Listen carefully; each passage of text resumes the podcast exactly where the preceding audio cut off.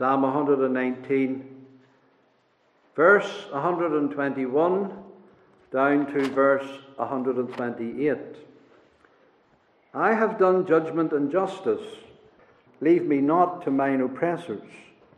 Be surety for thy servant for good. Let not the proud oppress me. Mine eyes fail for thy salvation and for the word of thy righteousness. Deal with thy servant according unto thy mercy, and teach me thy statutes.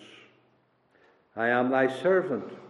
Give me understanding that I may know thy testimonies. It is time for thee, Lord, to work, for they have made void thy law. Therefore I love thy commandments above gold, yea, above fine gold. Therefore I esteem all thy precepts concerning all things to be right, and I hate every false way. I especially point out the verse 123 in this section of Psalm 119 Mine eyes fail for thy salvation and for the word of thy righteousness. The 16th Hebrew letter is Ayin. That's not the right pronunciation of it. It's difficult to pronounce, and I'm certainly not pronouncing it right. But the pronunciation is not important for us, it is its meaning. And the word that describes this letter means eye, eye gate. The name actually occurs as the first word in that verse that we read, verse 123 Mine eyes fail for thy salvation. So let's treat this as the key verse, and let us assume that David is going into this section, into this room, thinking about the eyes of his soul. Mine eyes. He's not thinking of his physical eyes so much when he says this. He's thinking about the eye of his heart. Now, in the Psalms, there are frequent references to the eyes. I counted about 50, and there are times in the Psalter when David reflects on the eyes of God. And sometimes this word is referring to God, God's eyes. And God has eyes because He sees everything. There's no one has eyes like God, He sees all. And David, particularly when he is reflecting on God's care for His people, thinks about the eyes of God. Behold, the eye of the Lord is upon them that fear Him, He's watching over them. The eyes of the Lord are upon the righteous, and His ears too they're opened unto his cry. God's people have the eyes of God and the ears of God toward them. The bulk of the references, however, to eyes in the Psalms are to the eyes of men. And very often, perhaps most often, to his own eyes, the psalmist's own eyes, mine eyes. And in this section, that is where the emphasis is. And I would underline the pronoun mine eyes. He's thinking about his own eyes. And in fact, in this psalm, six times, David uses this expression mine eyes. Mine eyes. So he's always thinking about his own eyes. And six times he, he refers to them in this psalm and once in this section that we're in now. So clearly, his eyes are something that are very important to him and that he wants to guard. He wants to protect them. He wants to use them to the glory of God and to the best of his, his spiritual improvement, his eyes. And the spiritual eyes of a believer are very special. Because you know it was one of the first places where God worked in us. He opened our eyes. He made us to see. Believers can say, I once was blind, but now I see. So being born again, being converted, means you can see. However, we need to look after our spiritual eyes. We need to guard them and protect them. We look after our physical eyes, don't we? We go to the opticians regularly, get things checked up to see how things are going. We don't want to go blind. If we see signs of infection in the eyes, we're off quickly to the doctor. We know how dangerous that can be. If vision becomes blurred or something strange happens, we don't delay, but we get to the optician or to the doctor straight away. We need those eyes to see with, and we don't want to be without our physical vision. But our spiritual eyesight is far more important, far more valuable, and something that we should be far more concerned about. The eyes of our soul. The blind man said that I might see. He was concerned about his eyes.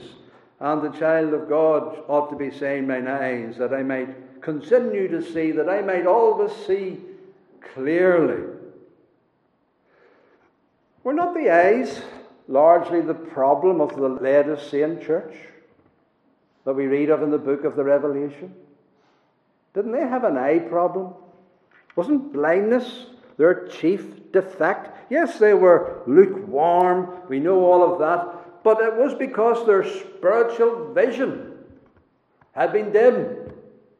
They couldn't see clearly. They said, I'm rich, I'm increased with goods, I have need of nothing. That's what they thought they saw. But they were wrong. They saw incorrectly. They were blind to their true spiritual condition. They didn't know that they were really miserable and naked and poor and blind, the Lord says. Yes, He uses the very word, you're blind. And one of the things that He said to them was that they needed His eye salve, that they may see. They weren't concerned enough about their eyes. They didn't pray about mine eyes. That's something that's very important. They didn't go to the spiritual optician. They didn't get the needed eye salve that their eyes might be purified and cleansed and healed by the Lord. But in this room that we're in this morning, David has no need for the eye salve. He's seen clearly. He's seen as one who is spiritually healthy. He is looking at the right things and he is seeing the right things very clearly. Mine eyes fail for thy salvation. He's looking in the right place. He's looking at the right thing while he's in this room. But it has not always been the case with David to be looking at the right thing and to be seen clearly. There are times in his walk with God when his spiritual vision was most unhealthy. We have in our studies in this psalm seen how David cares for his spiritual vision. Every day we need to say, Mine eyes. You will notice in verse 18 where he first refers to this matter. Verse 18 Open thou mine eyes, that I may behold wondrous things out of thy law. David prayed at the start for the opening of his eyes. You see, having spiritual vision does not mean that it is perfect spiritual vision. Even those who see have to see better and can see more clearer. And David says, Unveil, literally it is, unveil, uncover mine eyes. There's, there's something over them, Lord. There's something that is just blurring the vision. Remove it. And there are things that blur our vision. And we have to be concerned about those things. They will affect our walk with God. Open thou mine eyes, unveil, uncover mine eyes, Lord. David wants to see better. Because we can see does not mean that we will always be able to see clearly. Things can get into our eyes, things can block our view. We don't see those truths of God's Word as vividly as we like, and sometimes we see them very poorly indeed. And we have to say, Lord, there's something covering my eyes. What is it, Lord? More importantly, take it away. Take it away. So David wants to see better. What is it that he wants to see better? The Word. Open thou mine eyes that I may behold wondrous things out of thy Word. He wants to see the wondrous things in the Word better. And there's nothing more in the Word more wonderful than the Lord Jesus Christ. He wants to see the Lord better. Uncover mine eyes, Lord, that I'll see the wonder of your person and the glory of your salvation. I don't see these truths as vividly as I would like. These truths aren't making their way down deep into my heart the way that they ought. Therefore, Lord, I'm not seeing them the way that I should. Uncover mine eyes. This is his first prayer about his eyes. And so the prayer of verse 18 is needed. A long time before he gets down to the 16th room, he's praying about the uncovering of his eyes. Before he gets to the stage where he says, My eyes now are feeling for your salvation, long time before that he prayed, Open mine eyes. So that's where we have to begin. And then in verse 37, David prays about his eyes again. Turn away mine eyes from beholding vanity. Here's something else. Blurry eyes isn't always a problem. Covered eyes isn't always the difficulty. Obstruction, dust, and beams in them isn't always the matter that is the most dangerous. Sometimes they're just simply looking in the wrong place. And that can be worse. He doesn't want his eyes looking in the wrong place. Turn away mine eyes. Misplaced vision is dangerous. When you get your eyes off the Lord, and it's a sad fact that the eyes of many of the saints of God are on things much below God. Let, us just put it like that. They're looking at things that are far less important than the Lord, far less important than the truths of God's Word. Putting their eyes on vain things, turn away mine eyes from stirring and looking at vanity. We get our eyes on that very often, which does us very little spiritual good, and sometimes may even do us great spiritual harm. We may even gaze on that which is positively sinful and wicked. And David says, Oh, no, Lord, turn away mine eyes from that. Eye gate must be guarded from that. And so David prays this, and this prayer is essential. It's essential in a close walk with God. Lord, don't let my eyes get fixed on, on the vain, on the frivolous. Oh, turn away my eyes from even looking at wickedness. It's a good prayer. It's an important prayer. Turning. Turn my eyes. You know, that implies some repentance, doesn't it? There's repentance here. David realized he has been looking at vanity. So there's a spirit of repentance. Turn, Lord, it's not right. When God turns our eyes, and when we pray that He will turn our eyes, it must be done with a truly repentant heart. We must be sorry. Of course, this turning implies also the need for cleansing. Because if he's been looking at that which is vanity and he repents about the matter and turns from it and asks God to turn him from it, he realizes that those eyes have also become defiled. And they have to be washed. They have to be washed, brethren and sisters. They have to be cleansed and purified in the blood of Jesus Christ.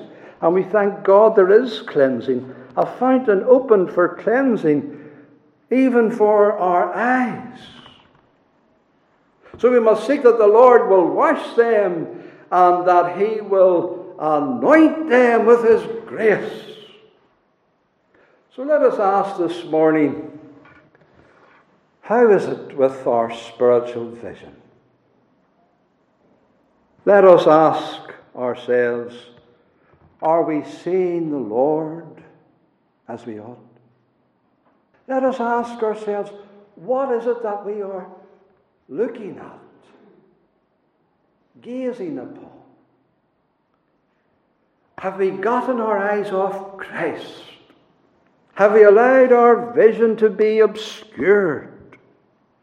Is there dust in your spiritual eye today? Has dirt got in? Have we even a large beam in our eye? And are critical of others who have just got dust in their eyes. Oh, sometimes we have a great concern about the eyes of others, don't we? And we want to help them out. You'll never see that in this psalm. David never says their eyes, it's always mine eyes, mine eyes. Why beholdest thou the mote that is in thy brother's eye? The Saviour said. And you don't even consider the big log, the big timber beam that holds up the roof. You don't even consider that in your own eye. Well, you say to your brother, let me pull out the, the little, you know, the little thorn you get in your finger. You've been handling wood and you get this, I'm forgetting the right word for it, you get this in your finger, and you get that in your eye.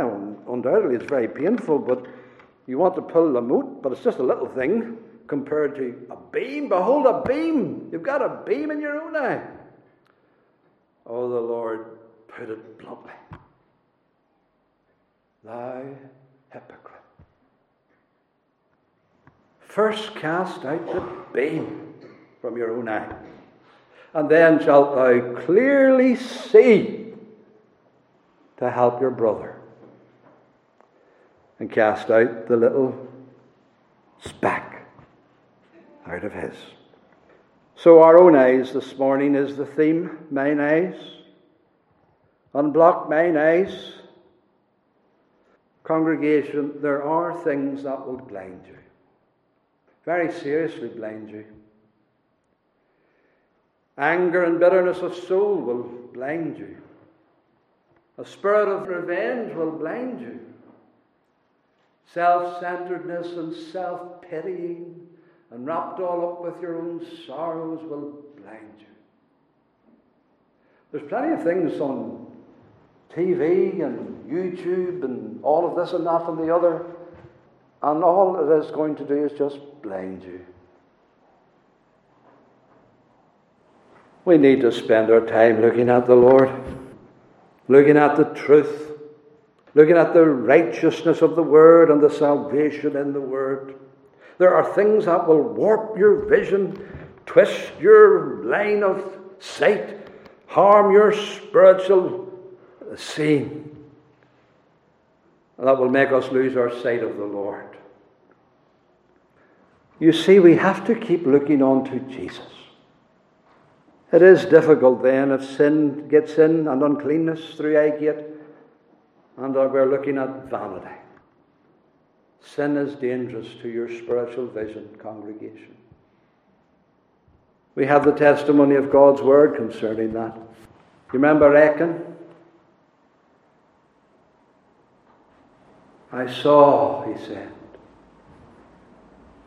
I saw among the spoils dear things that my soul was drawn to. I coveted them. and he was destroyed. And you remember David? In the evening tide, he arose and he just dandered out onto his roof and he saw a woman bathing. And we know the story. Remember Samson, how he lost his eyesight at the hand of the Philistines? Philistines are a type of the warfare that never ends against the flesh, and you can never let your guard down. And finally, had us at their hands, he lost his eyesight. They knew what to put out of his body, his eyesight. Peter is also another good illustration, is he not, of the dangers of allowing your view of Jesus to be interrupted. He was walking on the water. Imagine that. Walking on the water. He was making progress over the deep. He was traversing over the mighty waves. He wasn't sinking at the start. As he stepped out and upon the waters and made progress, looking unto Jesus, he surpassed it all, all the difficulties as he kept looking unto Jesus. But he stopped. And he allowed his gaze to be diverted. His eyes turned aside from looking unto Jesus he looked onto the windy storm and the commotion and the waves. And I'm sure his eye gate got quite a shock when he lost his glimpse of the Lord. He lost focus. He focused on the surroundings, he was distracted, and his walk ceased. Not only did his walk cease, he sunk deeply into the waters below. All because he took his eyes off Jesus. Our walk ceases. Our walk becomes Um, unchristlike. Remember, he's still walking on the sea. He's walking there safely, even in the midst of the storm. But our walk becomes unchristlike and a sinking walk when we cease looking on to Jesus and look on to something else. And the devil presents many things for us to look onto. You may be looking on to a brother. You may be looking on to the church and it discourages you. You may be looking on to problems in your life that really are causing you to fixate your gaze upon them. And maybe even a sin, a lust, a forbidden thing, a covetous thing.